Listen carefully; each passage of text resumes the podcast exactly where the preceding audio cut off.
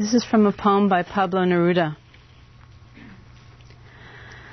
When did smoke learn how to fly? When do roots talk with each other? How do stars get their water? Why is the scorpion venomous and the elephant benign? What are the tortoise's thought, thoughts? To which point do the shadows withdraw? What is the song of the rain's repetitions? Where do birds go to die? And why are leaves green? What we know comes to so little. What we presume is so much.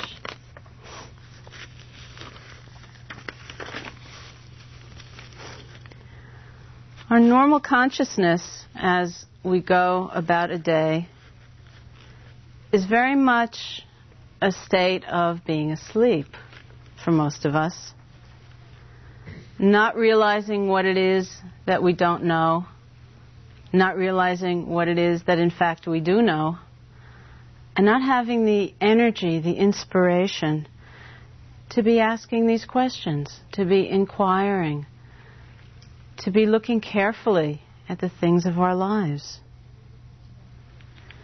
The failure to see things as they actually are is the state of a normal day for us because we're not paying attention. The word in Pali is moha. It means delusion. A very literal translation of it would mean to be stupefied. We walk around as though stupefied, not paying attention. We experience it as confusion and bewilderment and helplessness and dullness ignoring the essential questions of our lives.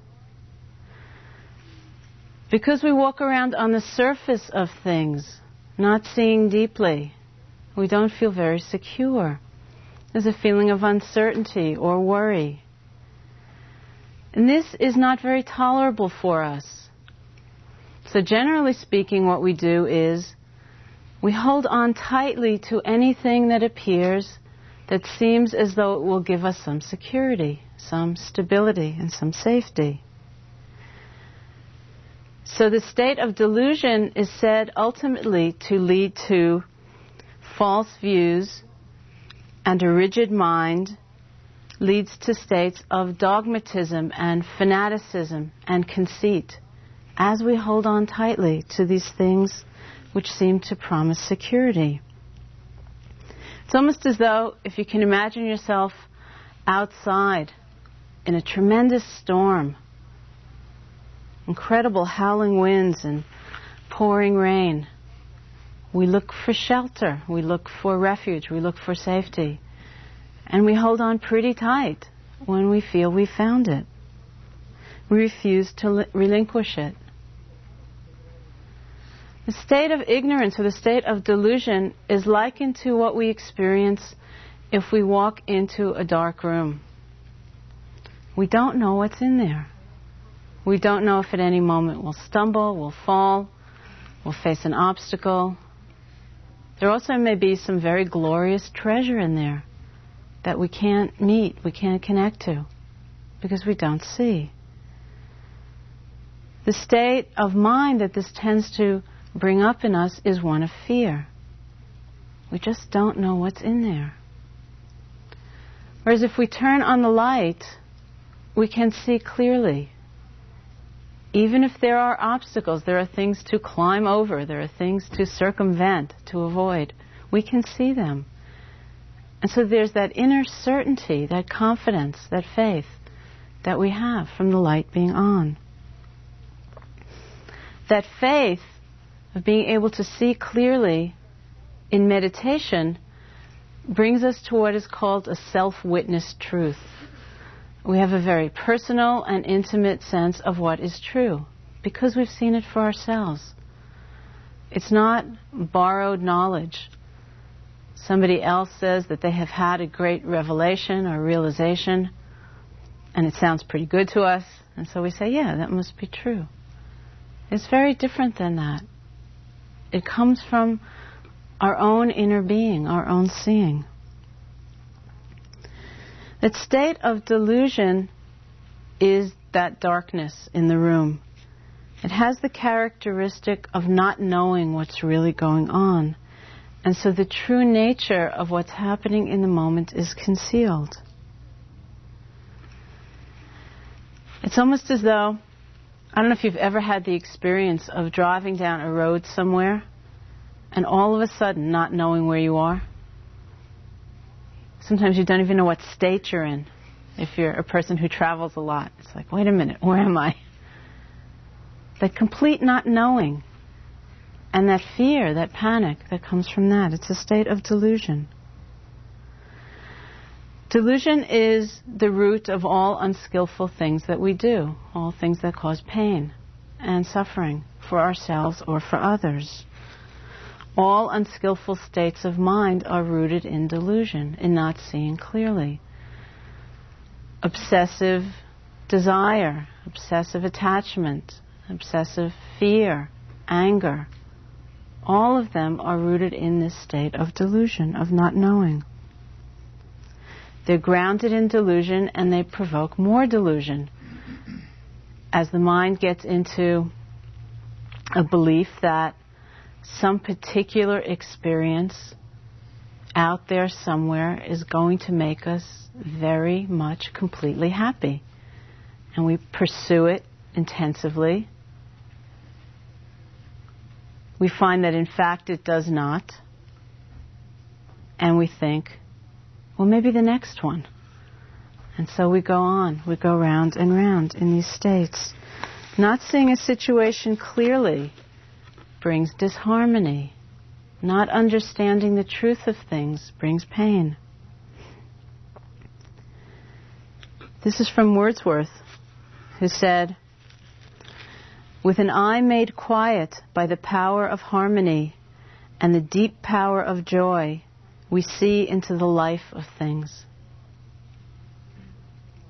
This is really what we want to be able to see into the life of things, to come alive, to awaken, to come out of the stupor, to be connected, to be in touch with our lives from moment to moment. To make the eye quiet means to develop a state of dispassion or detachment. Sometimes that word seems very cold and harsh, like we're going to withdraw from our experience, we're going to pull back rather than open to it. But it doesn't really mean that at all. I sometimes think of dispassion as being a state of great honor, great integrity, because it means that we move into a situation without those hidden agendas, without that effort to manipulate, without those preconceptions of what we're going to find, to see things as they are. There's, I believe, a Sufi saying which says, The secret waits for the insight of eyes unclouded by longing. There are secrets to be discovered everywhere. There are things to open to, to marvel at, to be connected to. But our eye needs to be unclouded by longing, because full of longing, we will move into a situation and see things that we want to see, not necessarily things as they truly are. To develop dispassion means the full meeting of the moment how it actually is. And so it's a relief. It's actually a release to be able to surrender, to be with things as they are, to abandon that needing to predefine and predetermine what we're going to find, both in our inner world and in our outer world. This opens up our whole universe. That willingness to see. The power of harmony comes about through recognizing the connectedness of all of our life. That means having our actions in alignment with our deepest values. This is the power of morality or virtue. The Pali word is sila. And that root, its meaning is the attainment of coolness.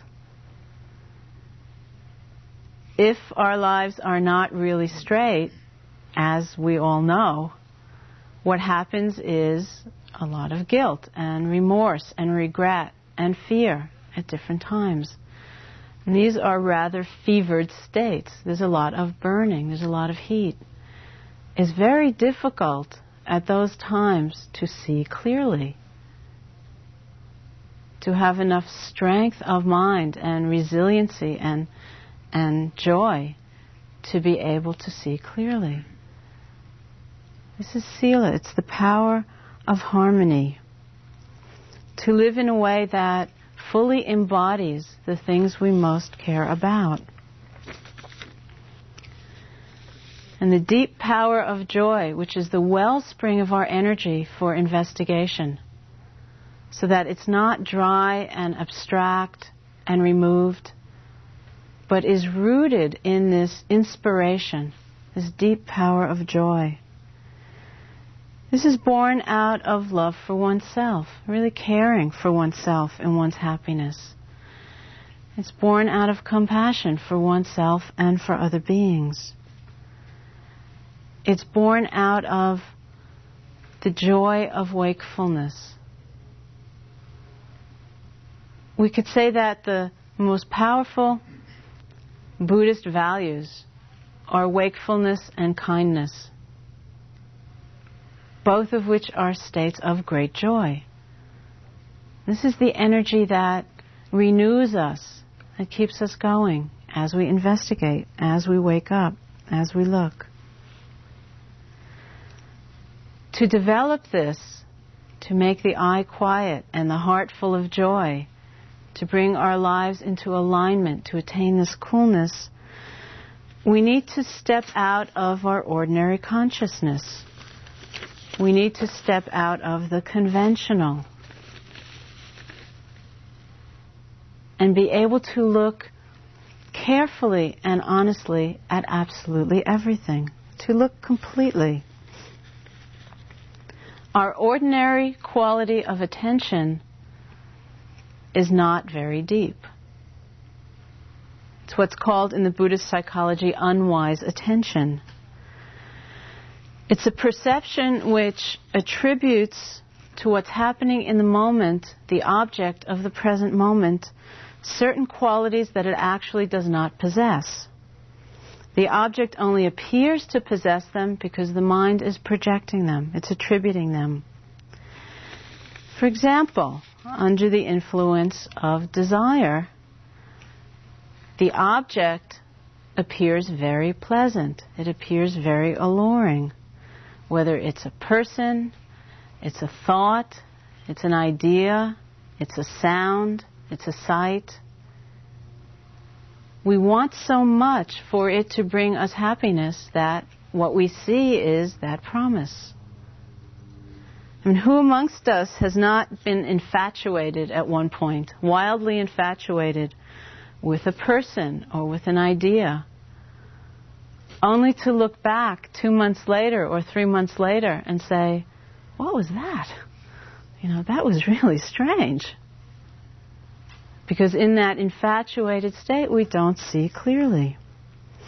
There's tremendous relativity in desire because we project all of our hopes and all of our wishes on some object. Infatuated people may not be very nice people because they don't like to hear anything that will have them see another way. As Sayadaw U Pandita, my teacher, said in one of his, I think, best one liners, he said, Lust cracks the brain. and we know that. It's not just sexual lust, it's that wanting. It cracks the brain. Like What happened to the ability to think? To think carefully. We get tunnel vision when the mind is filled with that force of attachment. And with that force of attachment, with very strong desire, we only want to see the pleasant aspects of things. The world is seen for that little time as being magically providing. And we get attached. We don't want to accept the possibility of change, and we don't want to accept the possibility of pain being the other side of that pleasure. I can remember, I don't even know how many dozens or hundreds of sittings that I had. Not in the beginning of my practice, which was only painful, but sometime later as things began to get a little nicer. And I would have a sitting where my body felt very light. I'd feel all these floating, wonderful sensations, and my mind state would be really serene, and I'd have these lovely thoughts. And I would sit there and I'd think, oh, isn't it going to be magnificent spending the entire rest of my life in this state? And I believed it. I would think, oh, and you know, in five years or in ten years, I'll go back home to New York, and I had this vision of myself wearing my white sari, kind of floating down the streets of New York, and you know, with this beatific smile on my face, in exactly that mind state, because I just did not want to accept that it might change. And what would happen? Ten minutes later, twenty minutes later, half an hour later, my knees hurt and my back hurt and I was bored and I was tired and I was restless. And every time that happened, I thought, I must have done something wrong. You know, what did I do to lose that oh so beautiful state that I thought was mine forever? But I didn't do anything wrong. Things changed because things do change. It was only that grasping, that desire in my mind that led me to believe that I was going to be able to preserve that for the rest of my life. There's pleasure and there's pain in our lives, in a sitting, in a walking, in a day, in a lifetime. This is the constant spectrum of events that we all face, and still we can have very deep joy. It's the force of desire. And we experience the same thing with aversion, with anger. You wake up in the morning and you're feeling very angry, almost everything you see that day looks repulsive. It looks awful. You know, if you wake up and you're really, really angry, do you appreciate the sunlight and the flowers and the trees and the smiles on people's faces? No. It all looks terrible because that's what we're seeing. And under the influence of delusion,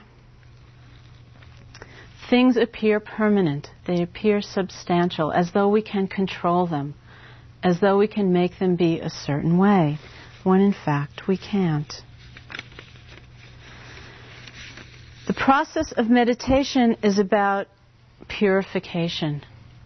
It's about cleansing our perception so that when we see in the moment, it is not distorted by those forces of desire, of aversion, of delusion.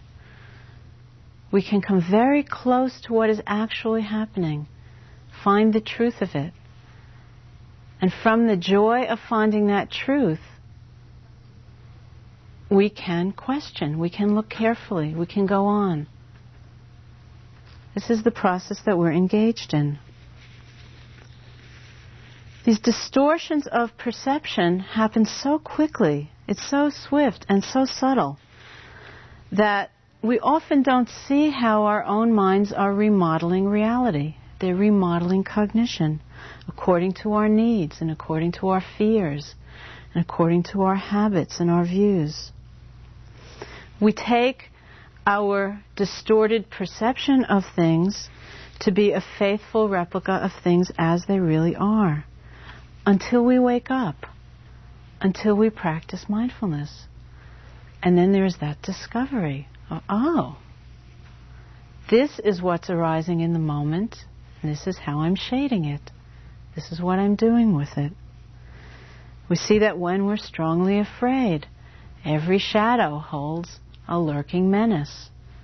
We can cleanse the mind of fear, we can see it for what it is. When we are deluded, the mind is very cloudy. And so it's easy to misinterpret what's going on in many significant ways. because of this delusion, this inability to connect clearly with what's happening, we tend to feel quite restless, very unsettled in our bodies and in our minds and in our lives because we don't understand them from within. We don't feel connected. We don't feel at one with them. It's not integrated. We experience things in a very puzzling array of pieces and don't know quite how they all fit together to form oneness, to form wholeness. The ways that our attention is biased have very profound effects upon us. Psychologist William James said, My experience is what I agree to attend to. Only those items I notice shape my mind.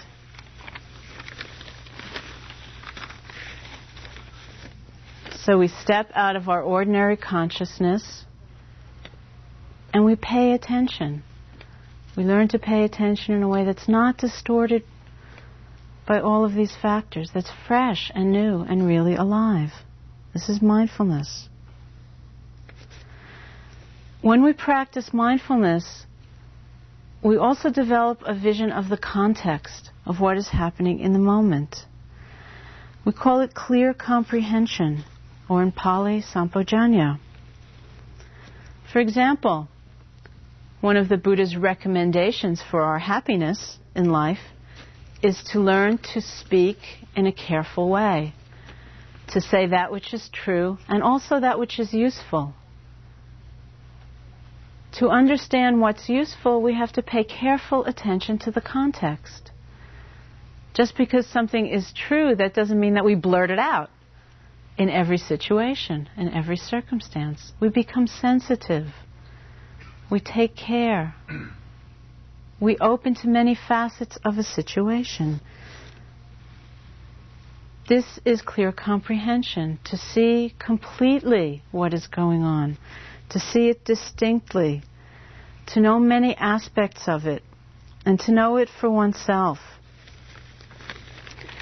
For example, one could make the statement that morphine is a very dangerous drug. But is that necessarily true for a person who is dying in intolerable pain? What's the context? What is the truth of that moment? Not just a narrow vision, but what do we really see when we look at it completely? We look at it in all of its parts. One could make the statement that a group of people who get together and don't speak to one another and don't look at one another and kind of move around really slowly and you know are very strange. They have some deep psychiatric problems. You know but is that always true? And we know that's not always true. Look at it completely. Look at the whole picture clear perception is not free of context but we might mistakenly cling to a view that something is absolutely true or absolutely false all of the time because we're not looking, we're not paying attention. If we lose the context, we lose the sense of relatedness, the sense of connectedness. If we don't pay attention, if we live out this delusion, it's very easy to get trapped by categories from the past to get trapped by habits. We have, as you know, a center in Massachusetts. It's called the Insight Meditation Society. We opened it in 1976. And that first day, when we went to look at it, we were walking around the buildings, and we came to a particular wing of the building, which had sort of dilapidated linoleum and the wallpaper was was not very nice. as we walked around, Joseph, who was born in the Catskills, grew up in the Catskills, which is a mountain range in New York State with a lot of resorts and hotels and things like that. Joseph said, Boy, this wing looks like a rundown hotel in the Catskills. I said, Hmm, Six weeks later, after we had made the decision to buy the place and we'd moved in, somebody was walking around trying to make a map of all the different rooms and wings, and I saw on this map Catskills. And I said, Boy, that's funny. you know, and he said it just as a joke, and it didn't mean anything. Fifteen years later, it's still known as the Catskills. And one day, I was talking to a friend who'd been there just in recent years, and he said to me that when he w- when he first came and he'd been given the tour, he asked, "Well, why is it called the Catskill Wing?" And it was explained to him that that was the wing of the building that was in closest proximity to the Catskill Mountains. and I said to him, "What in the world difference does it make that that particular wing of the building is in some proximity, which it probably even wasn't, to the Catskill Mountains?" And he said, "I don't know. I mean, it was just said to me with such seriousness."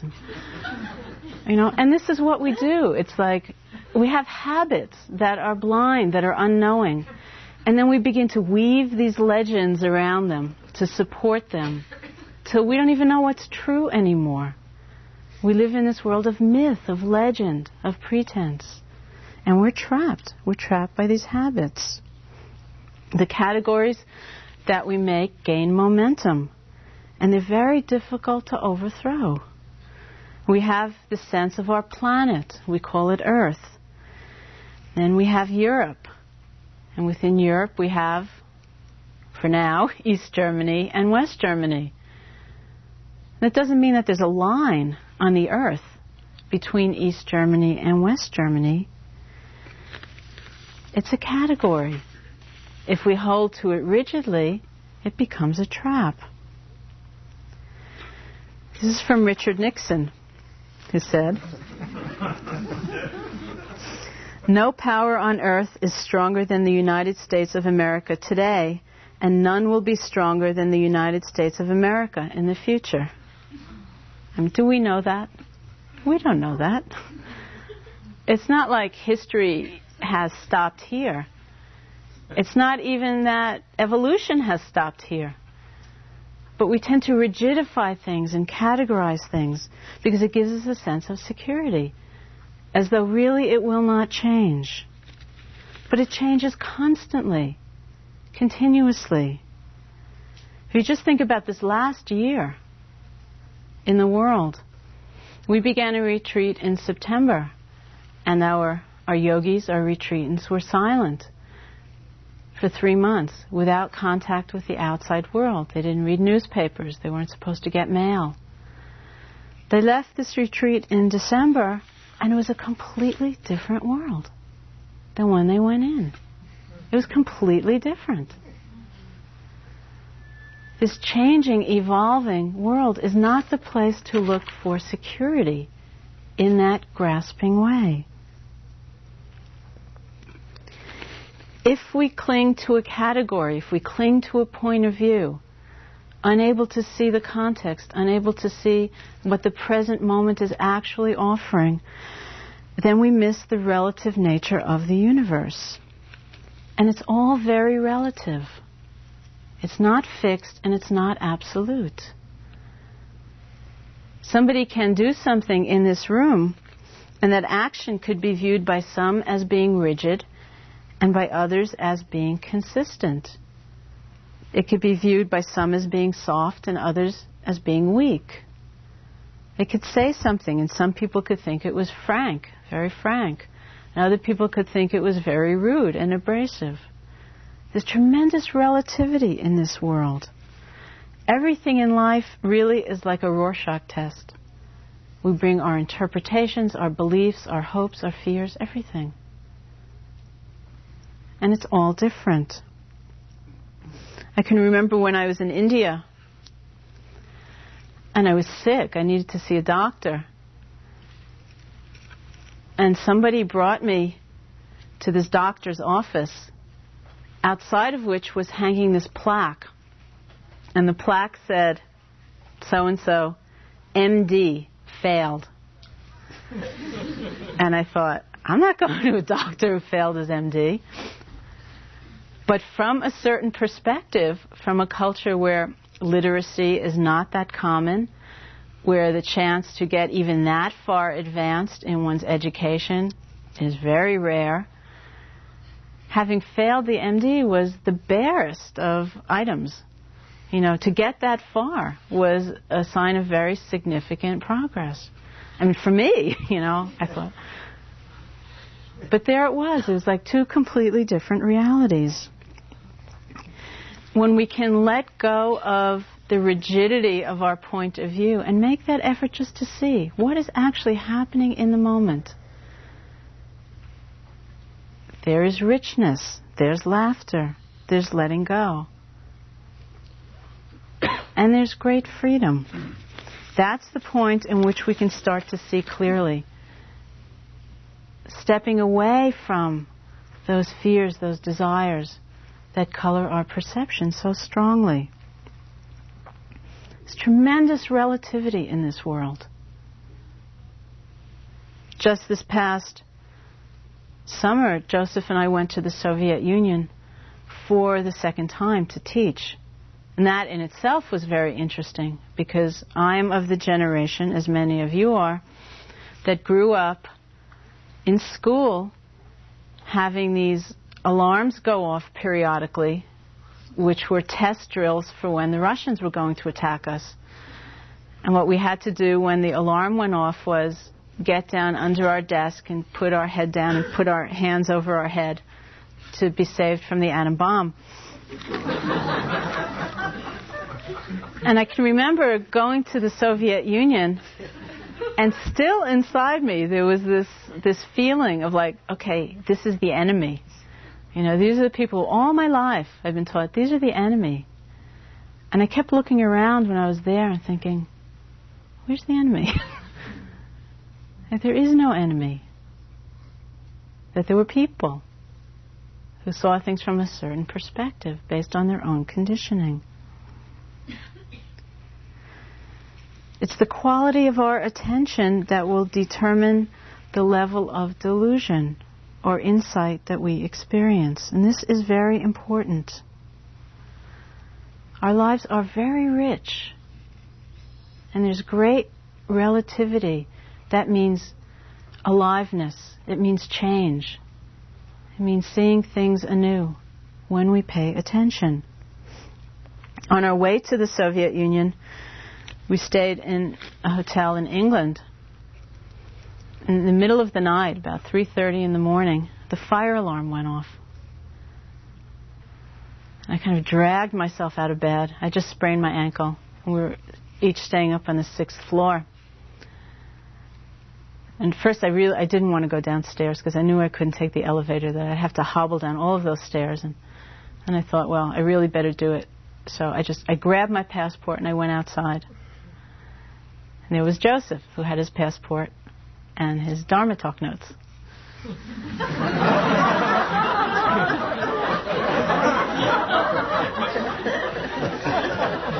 and then we went downstairs. and the whole lobby was filled with people. These are hundreds of people. And it was so amazing to see that. Some people had everything they owned with them. They had taken the time to pack up everything, and they just had suitcases and trunks and some people were literally half dressed. And there were women there wearing white gloves and pearls.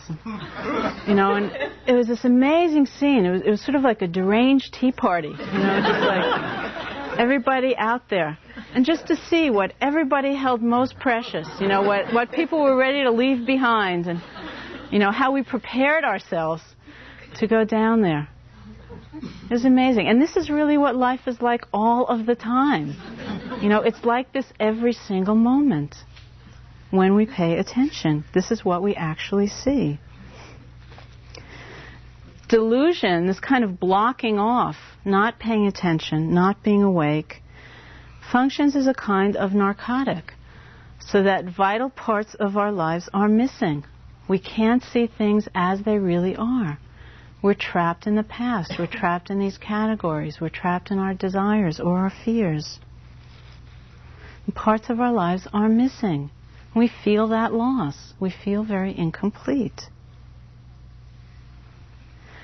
There have there are strong social manifestations of delusion as well. We see things like buried secrets in families, the arguments that are never mentioned openly, or the fears that are never acknowledged openly. They're cut off, they're hidden.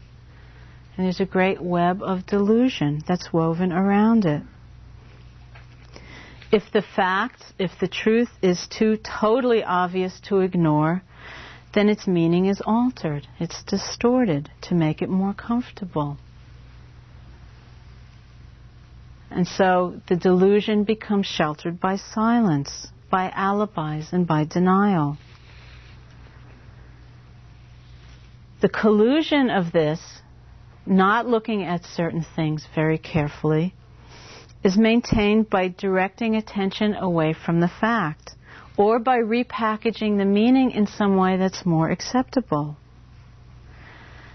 And so we have all of these euphemisms.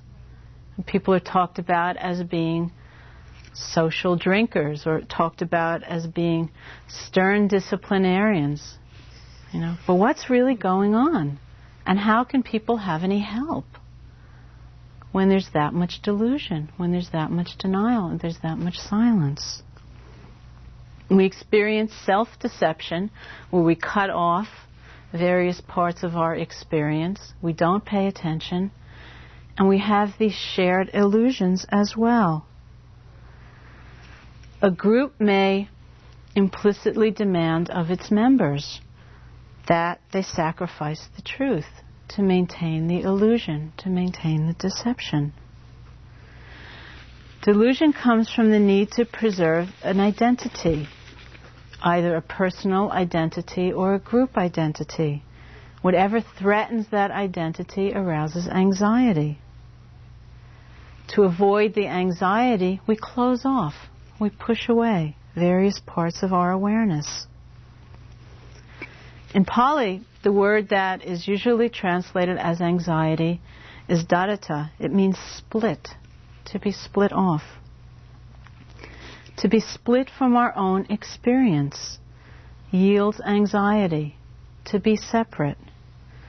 But the irony is that we try to avoid the anxiety by separating even further, by splitting even more, and it just compounds it.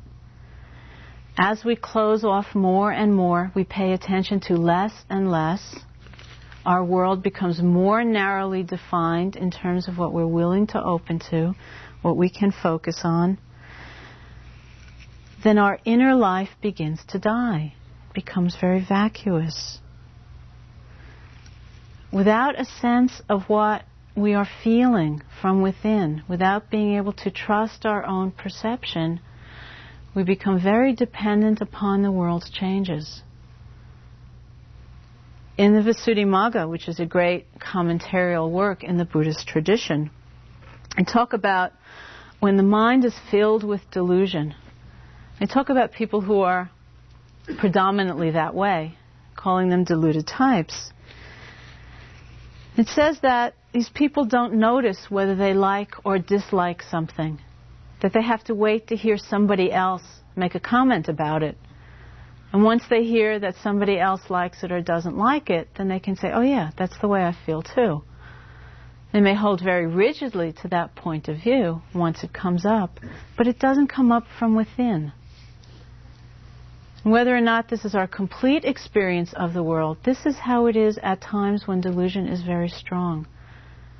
We can't seem to touch that place from within which can see clearly, which can know for ourselves. And that's very dehumanizing to be cut off from our inner life. We need to learn to trust ourselves, to have an internal coherency, to be in touch with all aspects of our inner world, and to be able to see the outer world clearly and anew in each moment. When we're very comfortable and happy, when we're having those good times in life, when things are pleasant, we tend to feel very powerful at those times.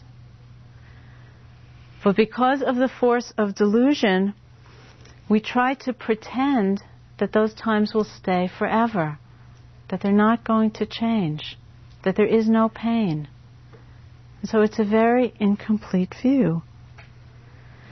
And when things are difficult, when we do feel pain, when we feel conflict, when we feel suffering, because of delusion, because of not seeing clearly, we don't tend to appreciate the power in those times.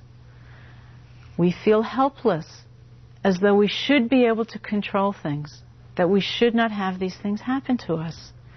We should only have good sittings. Well, good luck. You know, it's not like that. And because we define it as something we should be able to control, when in fact we can't, we do feel powerless. But really, there is tremendous power in times of difficulty, in times of, of pain or conflict. Because those are the times that cut through all of the games and cut through all of the conventions and all the pretense. There's tremendous power in those times because they take us very deep. It's almost as though we were sitting in a theater watching some kind of performance. And the power of that pain opens us so much that it's like it takes us backstage. And we can see things from a completely different perspective without the illusion, without the lights, without the costumes. So those times are not to be cut off, really, to fully understand life. They have great power. This is really what meditation does. It takes us behind the scenes of the performance. So we can look at it all. We can look at the pain. We can look at the pleasure. We can look at it with wisdom, with clear seeing, appreciating the power in both without distorting it, without making it into something that it's not. We go behind the scenes, what we see is that everything is changing. That constantly and continuously things are arising and they're passing away. Always. That this is our lives. The Buddha talked about our experiencing the world in six ways. We experience the world through seeing and hearing and tasting, touching, smelling, and through the mind, through thinking, ideas, emotions. That these are the ways in which we experience the world, moment after moment. One moment of hearing, it comes and it goes a moment of perceiving a sensation in the body, it comes and it goes. A thought, an idea, it arises and it passes away. That this is really the nature of our lives. Some of these moments are very pleasant, some of these moments are very painful, and some of them are neutral. They don't strike us as particularly pleasant or unpleasant. They come and they go all of the time. Our lives are forces of nature coming together, changing, coming apart. If we can see clearly, we can move gracefully through this, not clinging to those times we feel are pleasant, not condemning and rejecting those times we feel are painful. And being awake, being truly alive, even when the experience is neutral, when it's not hitting us over the head by being pleasant or unpleasant. We can be that sensitive that we can connect completely to those times as well. We experience sensations in the body and feelings and perceptions and sounds and tastes and sights they come and they go. Like a flowing river. That's really our lives. With no permanence, no isolated core that does not change. To see this is to live with wisdom. To see things as they truly are. To see with insight, with discrimination, not biased, not prejudiced, to see with dispassion, to be awake, to be willing to face whatever is actually there, to be tender, to be open, to be vulnerable, and to be strong. Because we're not burdened by the weight of the grasping, of the aversion, of the fear. This is mindfulness. When we are paying attention, we can penetrate to the true nature of things, not to stop on the surface appearance, not to accept that which is conventionally true just because it's familiar, but to see things clearly for ourselves. It's like the mind lights up, it's illuminated, like holding a lamp. And even if some of the things that we see are not things that we particularly wanted to see, we see them clearly. And so there's safety, there's confidence, and there's clarity. When we light this lamp by paying attention, when we illuminate the field of our awareness, then there's no more bewilderment, there's no more confusion. It's like having a guide in wandering through the forest. We can experience it all with confidence. There's great peace in this, and there's great security in this clear seeing, and there's joy, there's delight. The proximate cause or the closest cause or condition for the arising of insight is paying wise attention. It's paying attention to what is actually happening in the moment without adding the past and habits and categories and likes and dislikes. It's paying attention as though we're seeing things for the very first time to be able to be with our experience without an agenda, to see it as it is, to approach it calmly and openly, no matter what it is. This is the letting go of all of those forces that distort our lives, that distort our perception. This is the letting go of grasping and aversion and delusion. The Buddha said, one who has abandoned greed and anger and delusion, such a one has crossed the ocean of samsara with its waves and whirlpools, monsters and demons, has traversed it and gone to the other shore. The meditation is our vehicle. That's why we practice. To be able to live truly and fully to traverse this very treacherous water. To have a way of coming into the moment so that we can appreciate change. We can be continually alive. We can see things clearly.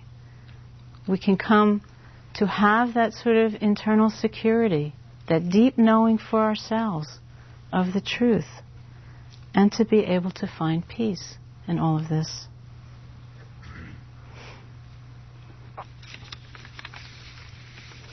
Let's sit together for a few moments.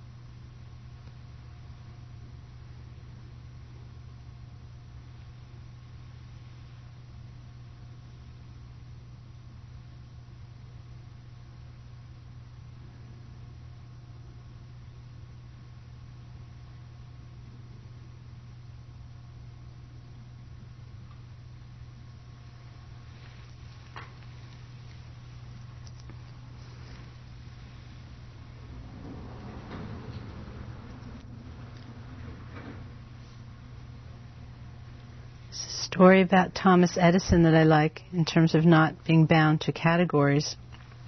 It said that after he tried 9,999 times to perfect the light bulb and hadn't succeeded, somebody asked him, Are you going to have 10,000 failures?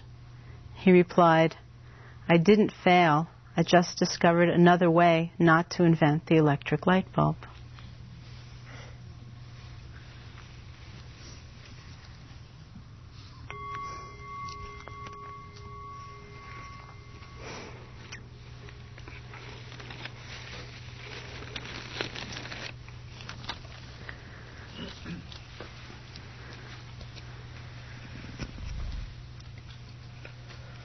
Continue your practice just one moment at a time. Bringing your attention back to rest in the moment, seeing things for what they are. Thank you.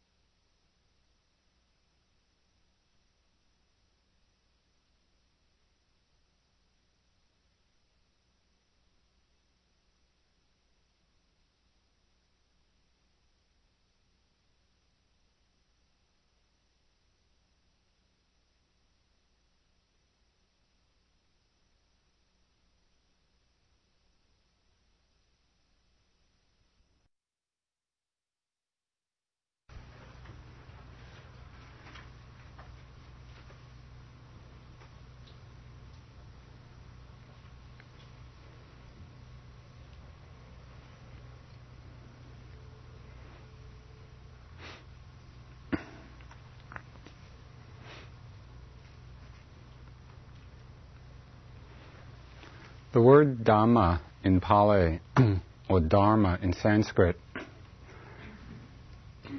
means reality, or means the truth, means the way things are, means the elements of our experience, the elements of the mind, the elements of the body. It also means the path which leads to freedom and which leads to peace. So, a question for us is actually what does this word freedom mean? Not as a nice idea and not as some idealistic abstraction and not as a kind of spiritual catchword, but in a very pragmatic and real sense. what is freedom? What does freedom mean to us and in our lives?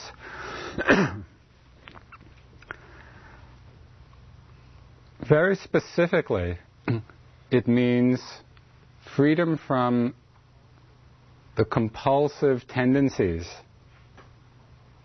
or the compulsive conditioning of desire and greed in the mind.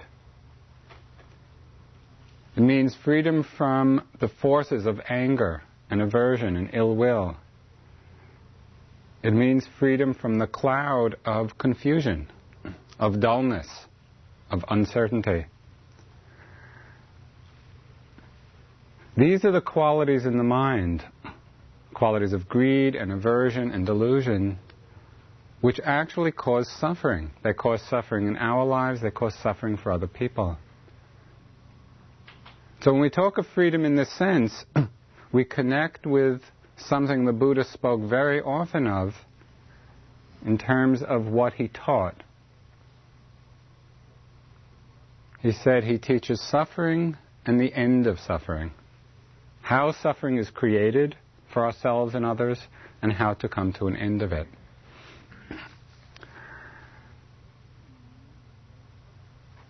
When we look at the nature of these forces in our mind, we see that this is not a trivial undertaking.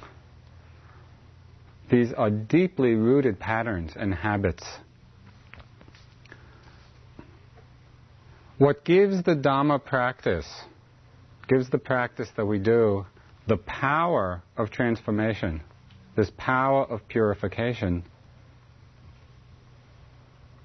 is that it is not an isolated activity, something apart from the rest of our lives. It's not that Dhamma practice means coming to a retreat and learning how to sit and walk for 14 hours a day. There's something more basic and more fundamental, more complete in undertaking this path to freedom. And that is the integration of our understanding, of our meditative wisdom in every aspect of our lives. It means making our life our practice. the first level of training in this regard is the purification of action or the purification of conduct. The necessity in a genuine spiritual path or journey to take a look at the quality of our actions.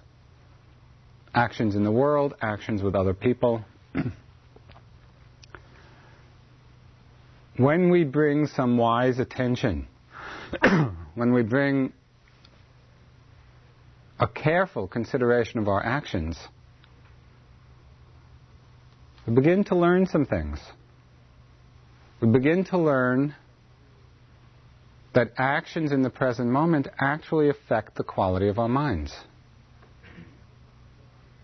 And this is something not particularly to believe as a theory, but for us to look and investigate, check out for ourselves. What does it feel like when we're involved in wrong speech? What is the quality of our mind, the quality of our life at that time? What is the quality of our mind when we're being generous, when we're being loving?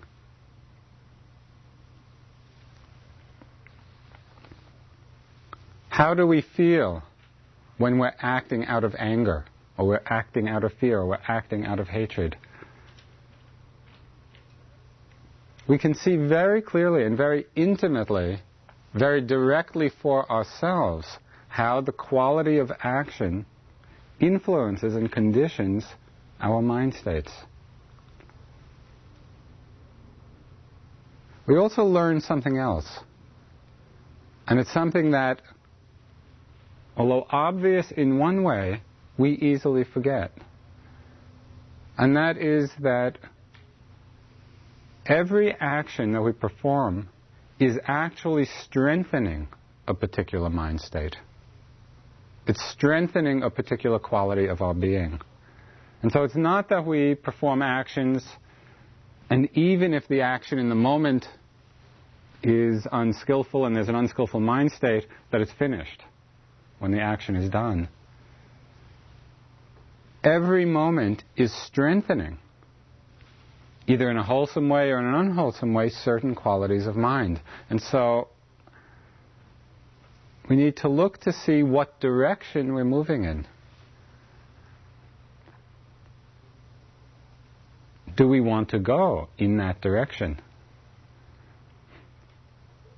This gives an impetus for us to really take care, to look to see what our actions are, what effect they're having, what is being strengthened. And the third thing we learn as we bring some wise consideration to our actions, to our conduct, is how these actions are affecting other people. We see that we're not living in isolation. Everything is in this interconnected relationship. How does what we do influence and affect the people around us, the environment around us?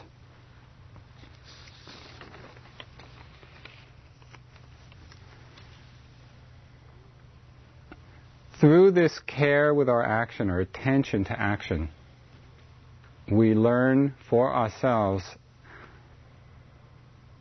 one of the most fundamental principles of a spiritual undertaking.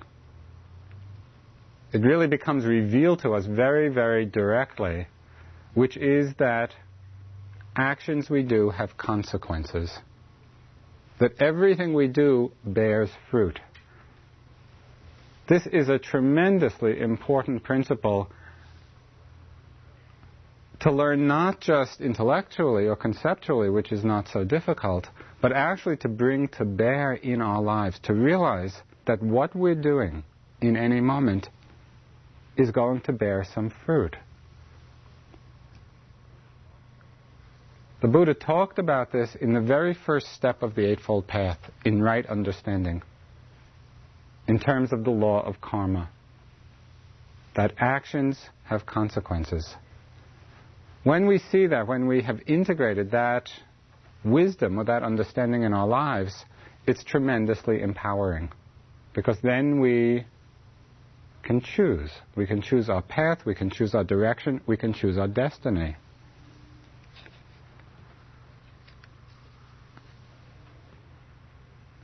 From this basic understanding, this basic principle, comes the commitment to following the basic precept of Sila, the five precepts, which all have to do with non harming, non harming ourselves, non harming of others.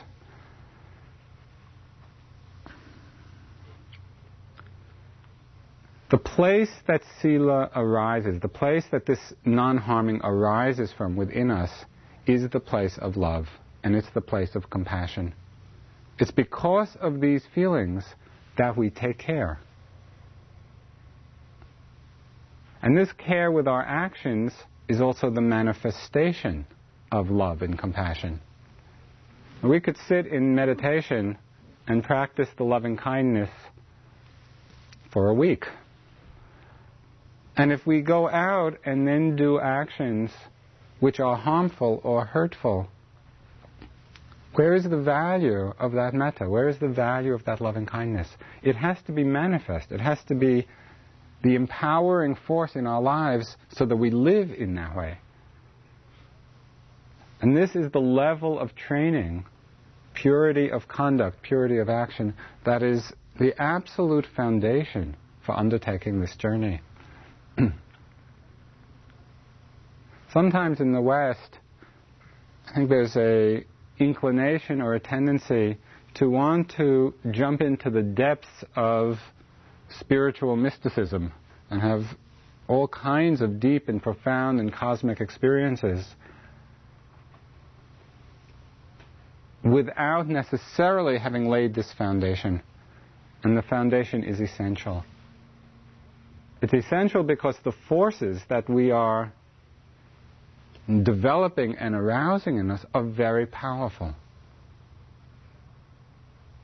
And without a firm foundation, a firm understanding of morality, of non harming, the necessity to act and be motivated from love and compassion, we can get into trouble with these, with these very strong energies. They must be grounded, they must be rooted. And so there's tremendous emphasis on seeing this as the basic level, the basic foundation of our undertaking.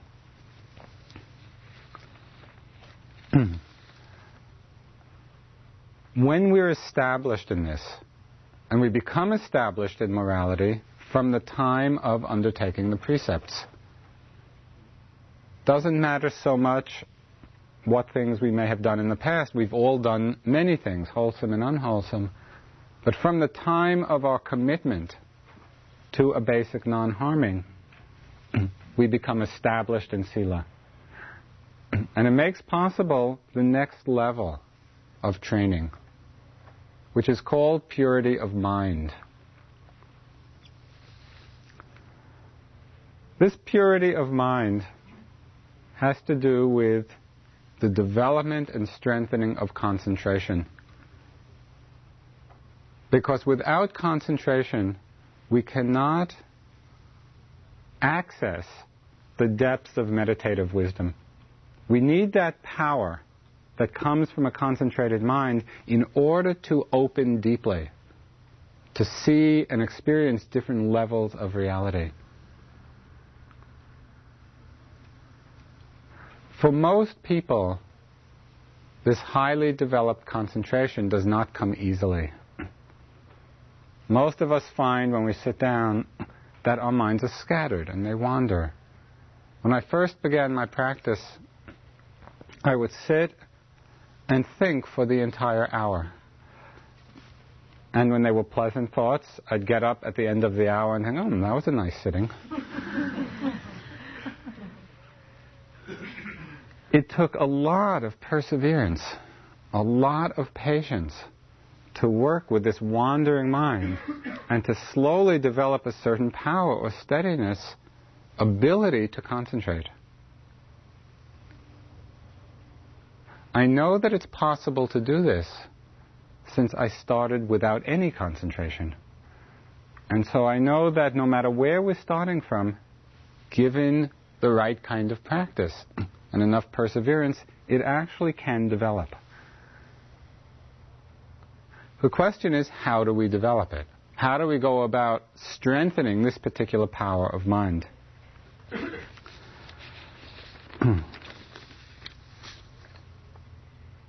the way we do it in meditation is to give the mind a primary object of attention. It can be the breath, the nose, it can be the rising, falling, can be the walking meditation. We give it a primary object and over and over again come back to it. The mind wanders, we come back. We begin again a thousand times.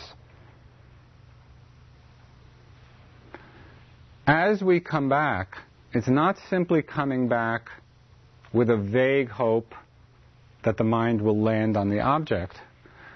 We actually want to come back more actively engaged in the process. And this active engagement has to do with the quality of aiming the attention and sustaining the attention.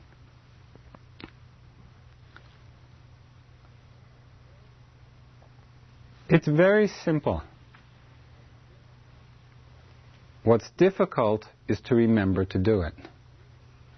The actual doing of it is not hard. We have this capacity. We aim the mind, we sustain the attention. But to remember to do it with each breath or with each step, that's what our training is.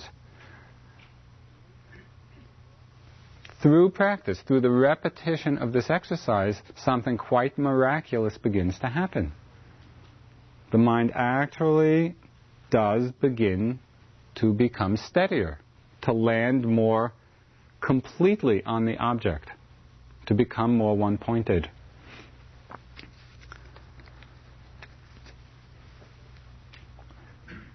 Then something happens. We begin to get a little steadier, begin to get a little more concentrated, a little less distracted. And through the power of this non distractedness, we start to feel all kinds of sensations in the body. And in the beginning, most of them are unpleasant. There's pain, and there's aching, and there's tension, and there's heat, and there's burning, and there's stretching, and twisting, and searing, and there's a whole catalog of painful feelings. What is very helpful to understand is that the awareness of these painful sensations are actually a sign of progress. I thought you would be glad to know that. it's not that all of a sudden these sensations are coming because we're sitting. What's happening is that because our minds are not so distracted, we are feeling what is actually there. Now you go to the movies, no problem. You sit for an hour and a half, two hours, there's no problem. There's no discomfort. Sit here 10 minutes into the sitting, and then uh, uh, tight and dizzy and itching and all kinds of things. It's precisely because our minds are getting more concentrated that we feel it. Working with painful feelings is tremendously important in our practice and in our lives. Because these feelings of discomfort that may come up in our sitting are representative of all kinds of unpleasant and difficult situations in our lives. How is it that we relate to them? How is it that we relate to the painful feelings when we sit? Our conditioned habit of relationship is one of dislike. It's one of aversion, of fear, of worry, of contraction. Pain begins to come, we pull in, we pull back, or we push away.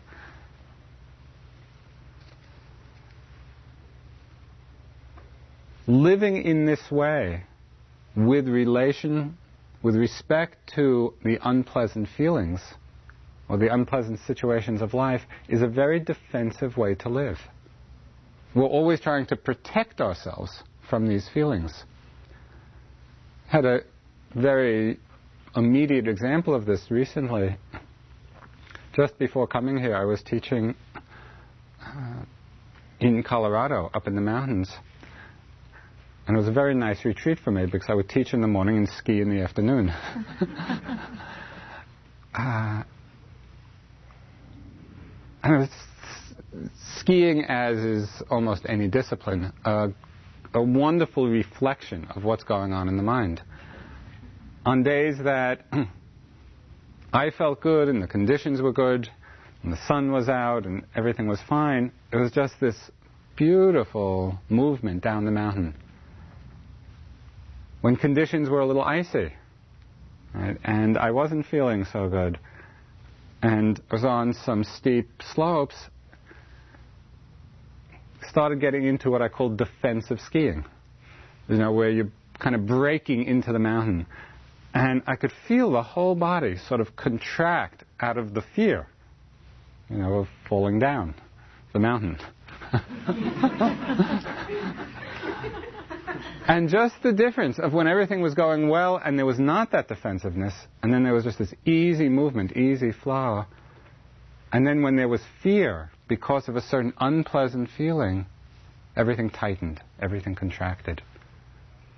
Really, our life is like that. Are we living defensively because of aversion towards unpleasantness?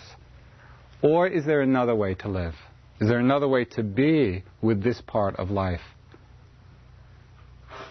And it's for exactly this purpose that working with painful sensations in the sitting can be so enlightening, so instructive. It brings us right to the edge of how we are, of how much we can accept, how much we can allow. Now, often, theoretically, we have the idea that we'd like to play the edge of things.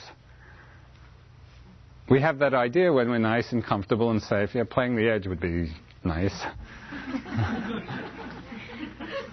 Every sitting, we have that opportunity.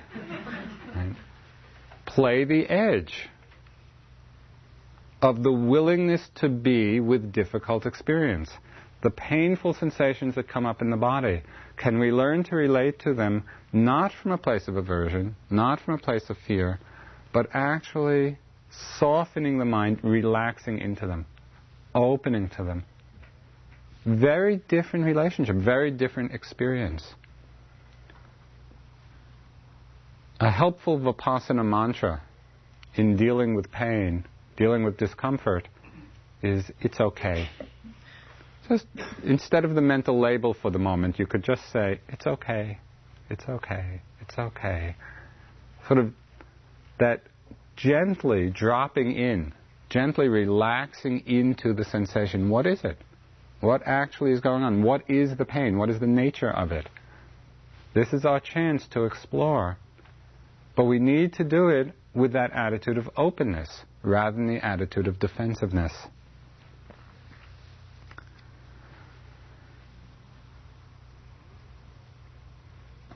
Through the development of concentration, we begin to open up to these feelings in the body. We also begin to observe in a more careful and complete way the inner experience of our minds. And mind, in this sense, doesn't mean, or is not limited to our intellects. It doesn't simply mean our thought process. Think of mind as big mind, as the mind heart, as everything that arises in our thoughts, in our emotions, in our feelings, in our images, in all the levels of silence, in our intuition.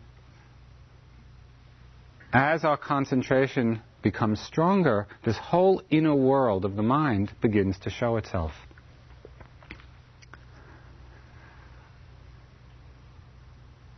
What happens with the mind is analogous to what happens with the body. In that just as in the beginning we mostly come in contact with these unpleasant physical sensations, usually a while before we open to the very pleasant ones that can come, in the same way, our first take on the mind, our first looking, often reveals some of the difficult mind states, some of the painful mind states.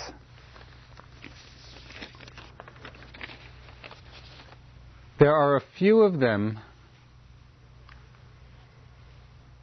which are quite famous. They're common to most people and they're extremely deeply conditioned in us. There are a few of these mind states, these difficult emotions, or difficult states, which have tremendous power in the mind. And just as we have to learn to open to the pain and relate to it in a different way, in the course of our exploration, our inner journey, we come across these mind states. They come up for us, and it's essential that we learn how both to recognize them and also how to work with them. In the traditional Buddhist description, these states are called hindrances. Because if we don't understand them, if we don't understand how they're working, they hinder our progress on the path. They hinder the development of concentration. What is the first one? It's the mind state or feeling of desire.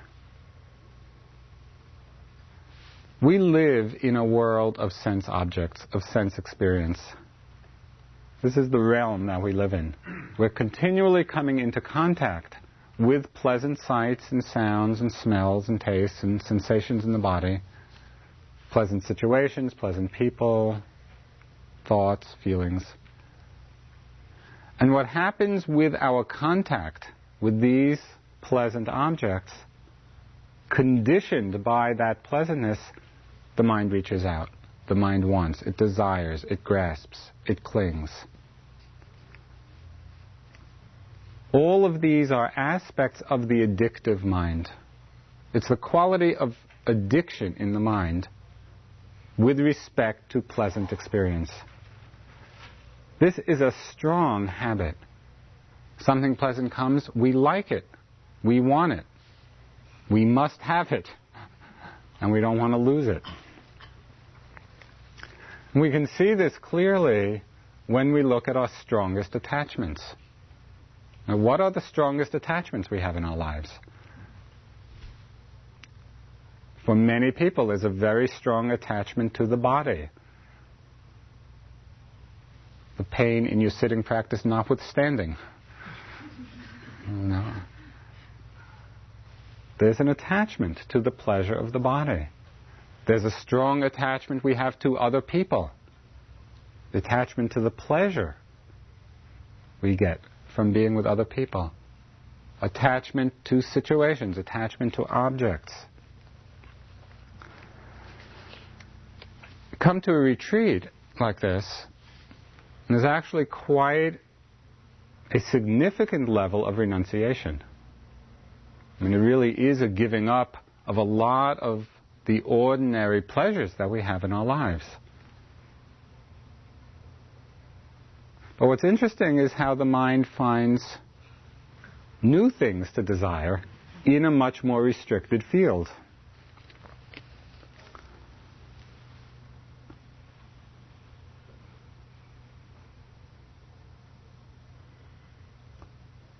I was wondering today what time the lunch line actually begins.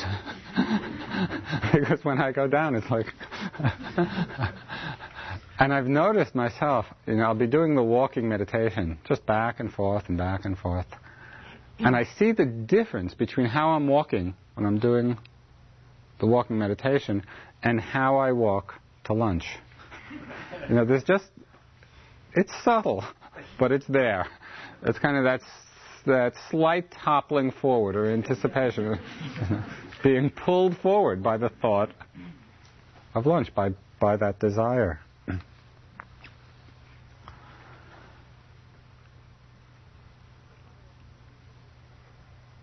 How often do we look around?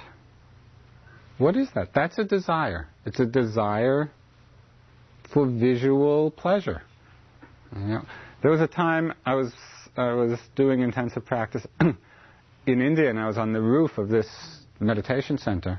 And it was just beautiful countryside around. And I'd go one length, very mindfully and carefully, and I'd stop. Yeah, I kind of gaze around, and then oh. I'd walk another length, and at the end I'd gaze around. It was amazing to me how strong that desire was. I had the hardest time not to do that. It's just as if I was pulled into looking about. That is the force of wanting. That's the force of an addicted mind.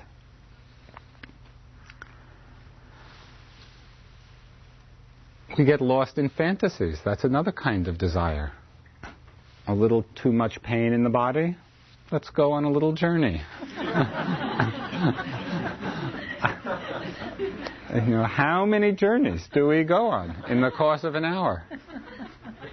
That's the force of desire. That's the force of wanting. It's the force of craving.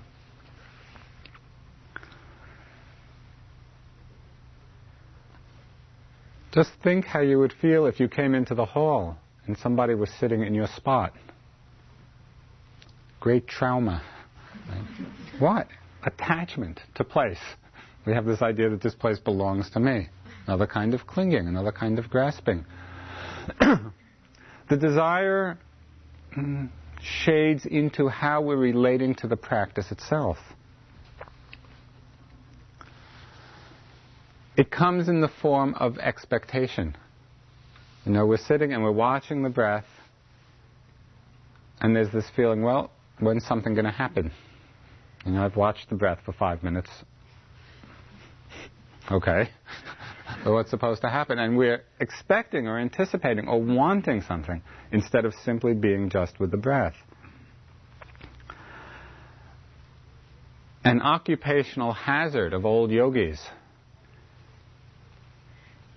having to do with this craving or wanting comes in the form of comparing this retreat to other retreats.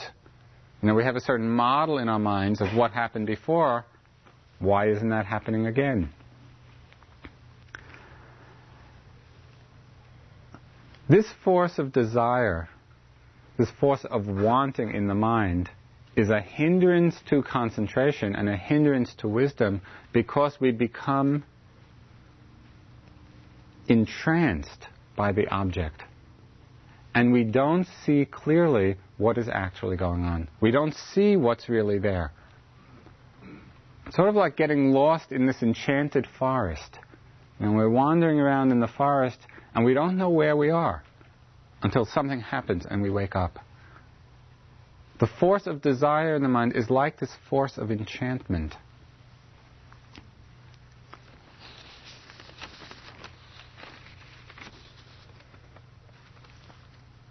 When we're caught in this enchantment, we get lost in so many kinds of thoughts and reflections. You know, you're sitting, you're watching the breath. Maybe you start thinking of somebody here. You know, out of the corner of your eye, you were attracted to somebody. Or the front of your eyes, you were attracted to somebody can sit and the mind can go on this amazing journey of creation, of meeting the person and falling in love and getting married and having children, getting divorced.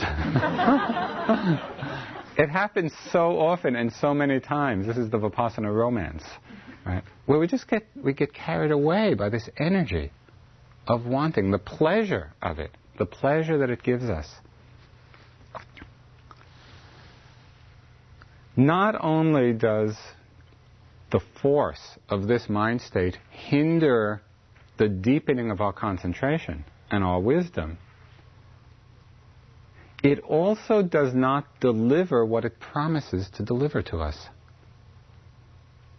Because desire promises us happiness. You fulfill me, and you'll be happy. And what's amazing is how often we fall for that. We fall for it again and again, even though we've had countless experience of it not working. We go after different pleasures because of the pleasant feeling that we get.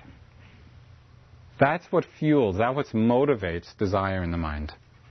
It's the desire for pleasantness the desire for some kind of pleasure. The problem is that these pleasant feelings don't last. And so we may very well enjoy them. We may have some moments of pleasure, some moments of pleasantness, and then they pass, and we need to seek again. We need to desire again.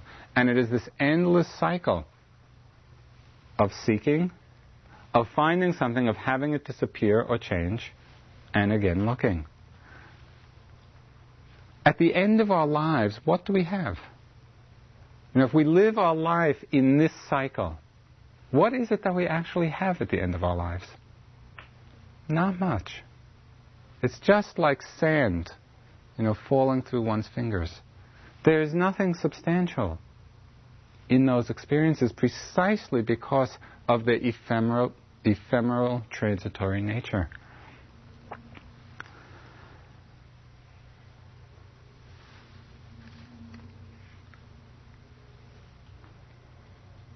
A way to check this out for ourselves. Again, it's not a question of believing this, it's a question of looking and taking enough care to really look and investigate in our own experience what is it that's true. Think in your lives of how many pleasant experiences you've had. Of all kinds. You know, been in beautiful surroundings and with wonderful people and delicious food and wonderful ecstatic sensations in the body. Where are they? If they were genuinely fulfilling, you wouldn't be here. You wouldn't be subjecting yourself to this. but we know, we do know deeply that there is something basically incomplete about it, that there is no substance. It's said that the hardest disease to cure, the one that is the most difficult to cure, is that disease which is caused by the medicine. Because you keep taking the medicine, thinking it's curing you, and all the time the medicine itself is the cause of the disease. That's the situation we're in with this. We think that the fulfillment or the gratification of desire is going to cure the thirst of the desire. And so we go for it. But the continual going for or clinging to sense pleasures simply feeds the force of desire. And so we go around in this circle. It's like drinking ocean water to quench one's thirst. And what happens? You drink it, and we get more thirsty. This is not to suggest that we should not enjoy things. It's not to suggest that we necessarily go off and become ascetics in some cave in the mountains, although it's not a bad idea. but most of us are not about to do that. Really, the meaning for us in this understanding is that we see clearly the essentially empty nature of this cycle of the desire and the gratification and the enjoyment and the desire again. That in some fundamental way we know that it is not going to bring completion, that it's not going to bring fulfillment, so that we don't base our lives on this illusion. It's not that we don't enjoy things, but it's possible to direct our lives or base our lives on something which is of far greater value and actually brings an incomparably deeper happiness and peace. That's what we have to learn and to see as we explore the nature of the wanting mind.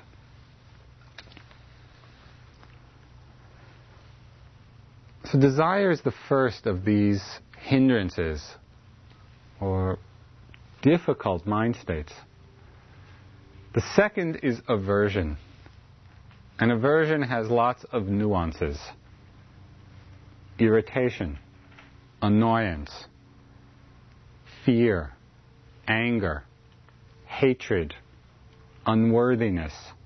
All of these are aspects of aversion.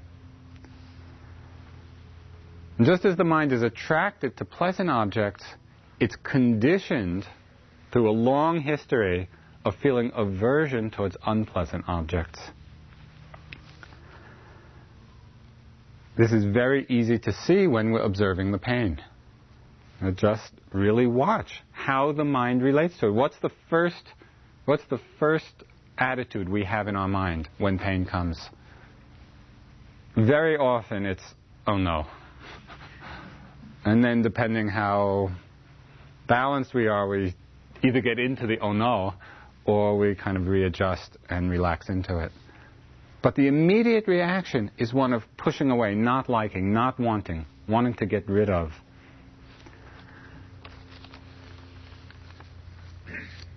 Pay careful attention to the array of mind states that arise around painful feeling. So that you really begin to explore and understand all the nuances of aversion. You know, we begin to see frustration. We see disappointment. We see discouragement. We see contraction. Contraction of our minds, contraction of our bodies.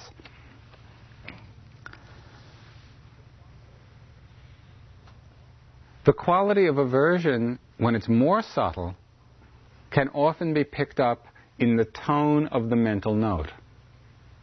Now watch the tone of how you're noting painful feelings. Turn, turn, turn. you know, the gritting of the teeth and that's aversion. that's not liking it. See if it's possible to soften the tone, to soften the attitude, to soften the mind so that we actually can transform the aversion into acceptance.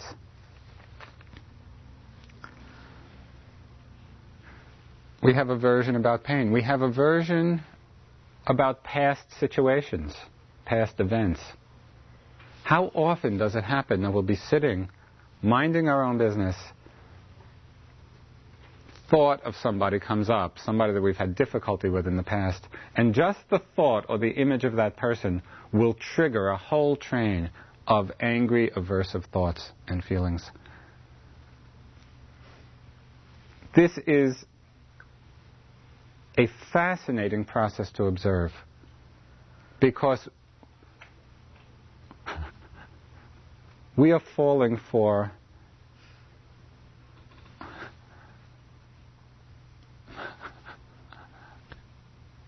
the oldest trick the mind has, which is forgetting that the thought of a person is not the person. It's just a thought. It's just these words coming up in the mind, or it's just a picture in the mind. And we forget that.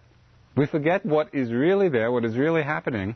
We buy into it. We buy into the story forgetting that it is an empty thought, we think that it's the person because we're living in this enchantment, and that thought or that image triggers or can trigger very strong emotions.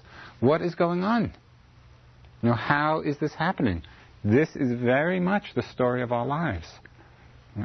If we can see it with clarity in this kind of situation, it offers the possibility of not being enchanted, not getting caught in the greater busyness of our lives.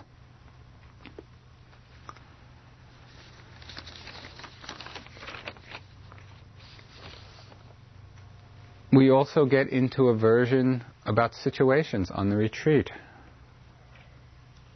Vipassana vendettas. You know, somebody here bugs you. You just you don't like the way they walk and you don't like the way they look and they're too noisy and one time at the meditation center in Burma there was a fan war.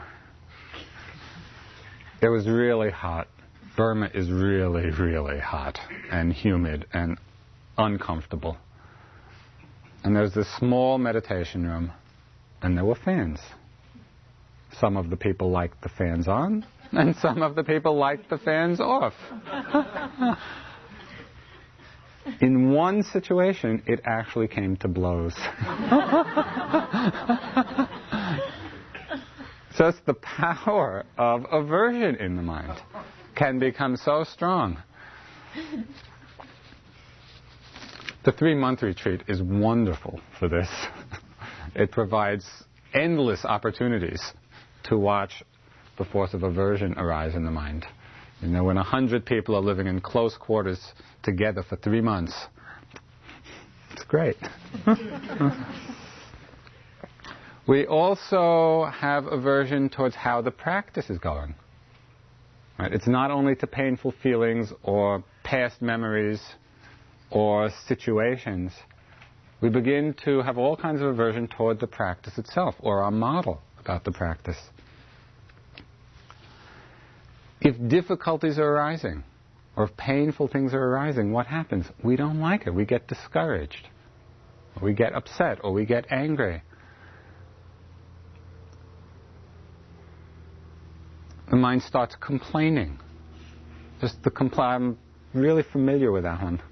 You know, the conditions in Burma were so difficult, not only with the heat, but there was tremendous noise.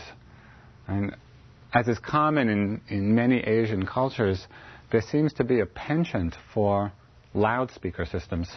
you know, and there were lots of villages around the monastery, and there were these loudspeakers all over the place, and they would just play this loud music all day and all night. it seemed very unfair. and I could just watch my mind getting into this complaining mode, you know, of how terrible it was. And didn't they know I was trying to meditate? I had to remind myself that this was their country, and I actually came to visit.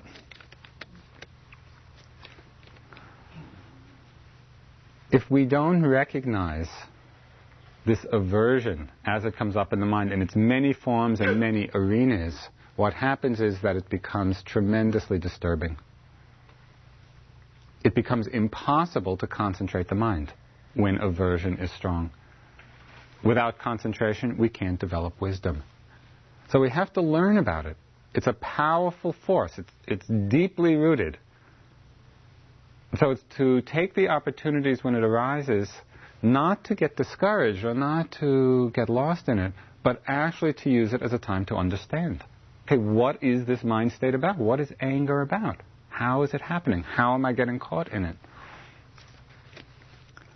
So there's desire, there's aversion, the third of these hindrances is one which is very common, especially at the beginning of a retreat, and that is sloth and torpor. And it is just like it sounds. You know, it's this heaviness and dullness and sleepiness and drowsiness of mind. What's happening with sloth and torpor is that the fiery quality of energy is not there. There's no fire happening. And so there's just this sinking in, sinking down. The particular characteristic of sloth and torpor, which makes it hmm, a powerful hindrance, is that it does not allow the other wholesome factors to operate. When sloth and torpor are there, we don't have the space in the mind for these skillful qualities of concentration, of mindfulness, of energy. It's like being confined in a very small room, in a tight space.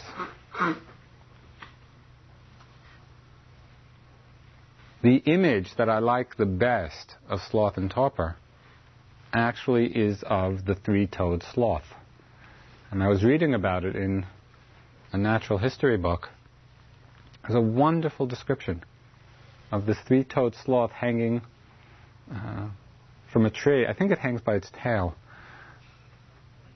And it's so slothful that it said you could shoot a gun right next to its head and it wouldn't even turn. and it said every long time, I forget how long it was, every once in a while it would kind of make its way down the tree, get a little bit to eat, Maybe if there was a sloth of the opposite sex, they'd mate and back up the tree. so next time you feel under the influence, just see if you can picture this this three-toed sloth, and um, it might inspire you.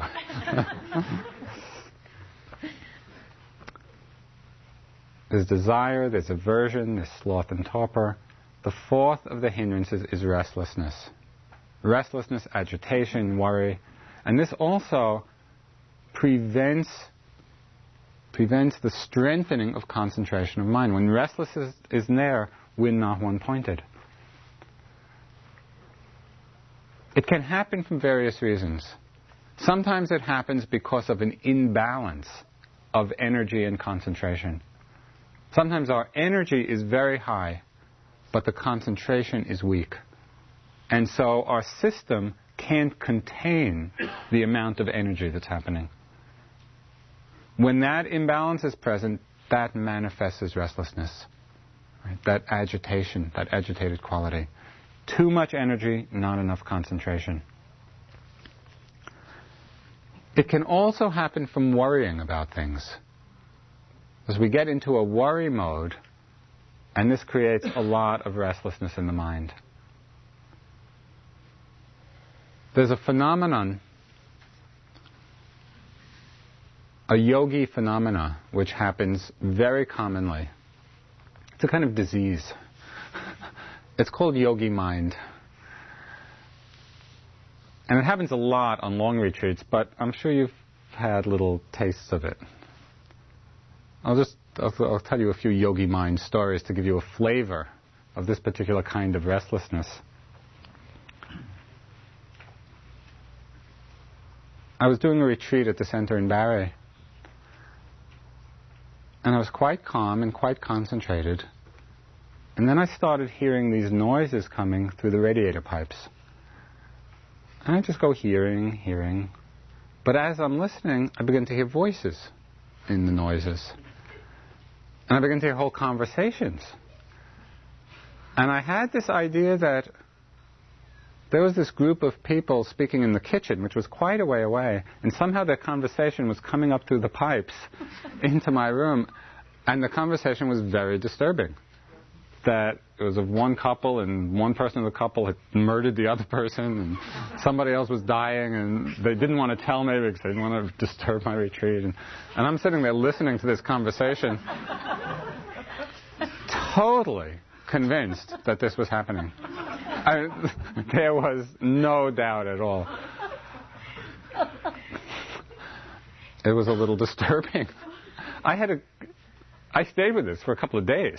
You know, I finally had to go out and just check what is going on here. You know, why isn't anybody telling me anything? it was just yogi mind. Another story which I love. There are endless stories of this, but it happened with Steve and Michelle when they were teaching at this place in Australia where we where we go both to sit and to teach. Uh, the room that Steve was staying in was next to a walking room uh, where the yogis would walk and where there were outside doors coming into the walking room. And there was a door from Steve's room out into that walking room. And there was also another door on the other side of the room going outside. It was about 10 o'clock at night. And Michelle came into Steve's room to talk about something. And she came in by a door, she, one of the doors she didn't usually use. And so Steve said to her, Why did you come in that door? Just at that time, a yogi was coming from the outside into the walking room. And he heard Steve's voice say, Why did you come into that door?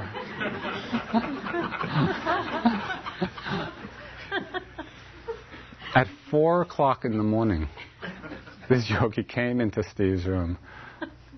Why did you ask me? why I came in that door. and he had been up all night.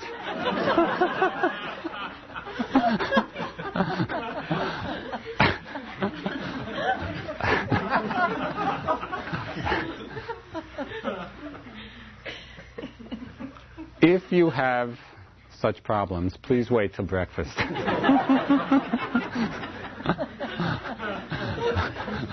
This is the quality of restlessness. You know, where the mind just latches onto something and starts working it and can't let go. The last of the hindrances is doubt. And it's extremely important to learn how to recognize doubt and how to work with it. Because if we don't see it, doubt has the power to actually stop us cold in the practice. We just stop doing it. And doubts take many forms. You know, it's the feeling of, can I do this? It's too hard. I can't do it.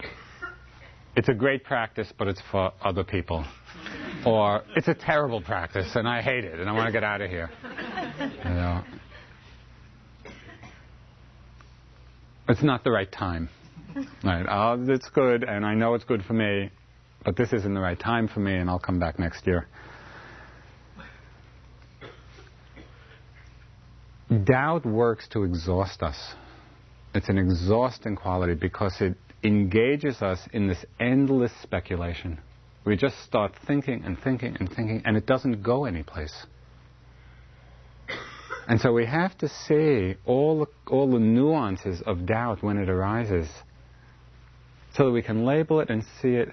It doesn't mean that we just have blind faith in everything. It means that we recognize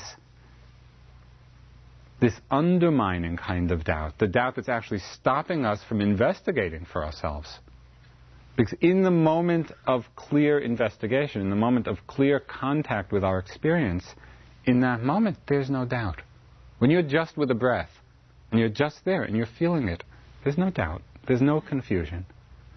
It's when we get lost in our thinking process.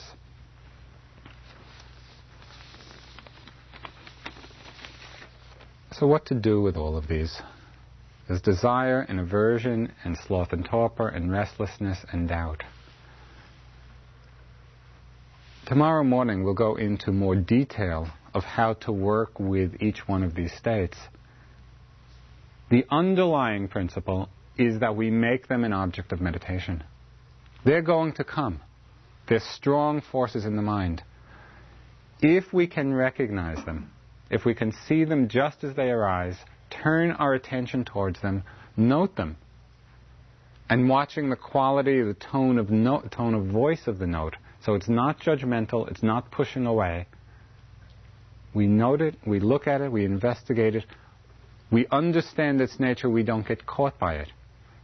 And one of the great things that we see is that these hindrances are not intrinsic to the mind, they're visitors to the mind. But because we haven't paid attention to them, they're visitors who've made themselves at home. you know, just one little last story. A friend of ours who was on retreat, he's from Los Angeles, and he lives in this quite big house, and there's a kind of automatic gate on it. Uh, he lives with his uh, family. One day he was home alone, and somebody buzzes, and he opens, you know, the gate, and this man walks in, and our friend could tell right away there was sort of a crazed look in this guy's eye, you know.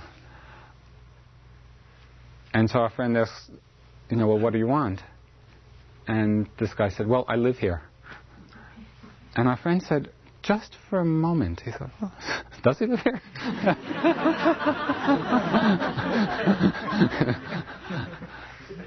That's what we have done with the hindrances. You know, they come to visit, they announce that they live here. Oh yeah, maybe they do live here. you know, and we invite them in. It's not helpful. We're not recognizing them for what they are, and we're not appreciating the undermining power that these mind states have. It doesn't mean that we hate them. It doesn't mean that we condemn or we get caught up in judgment. It means that we have to learn how to deal with them in a skillful way. And at the basis of that is bringing mindfulness to bear. So that we see them, we recognize them, we note them, we don't get caught, we don't get identified with them.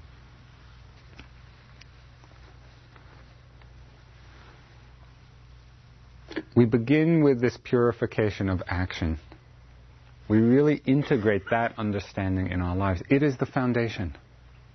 It's absolutely necessary that we pay attention to our actions. Out of the purification of action comes this purification of mind, the deepening power of concentration. Through that, we begin to open to the body and the whole range of feelings in the body the painful ones, the pleasant ones. We begin to open up to all the inner workings of the mind, at first with the very obvious states and then the very subtle states. Through this purity of mind, this concentration of mind, we actually enter the gateway to wisdom, the gateway to understanding the Dhamma in a deeper and more profound way. So, this is what our path is about. This is what we're doing in the practice. sit for a few minutes.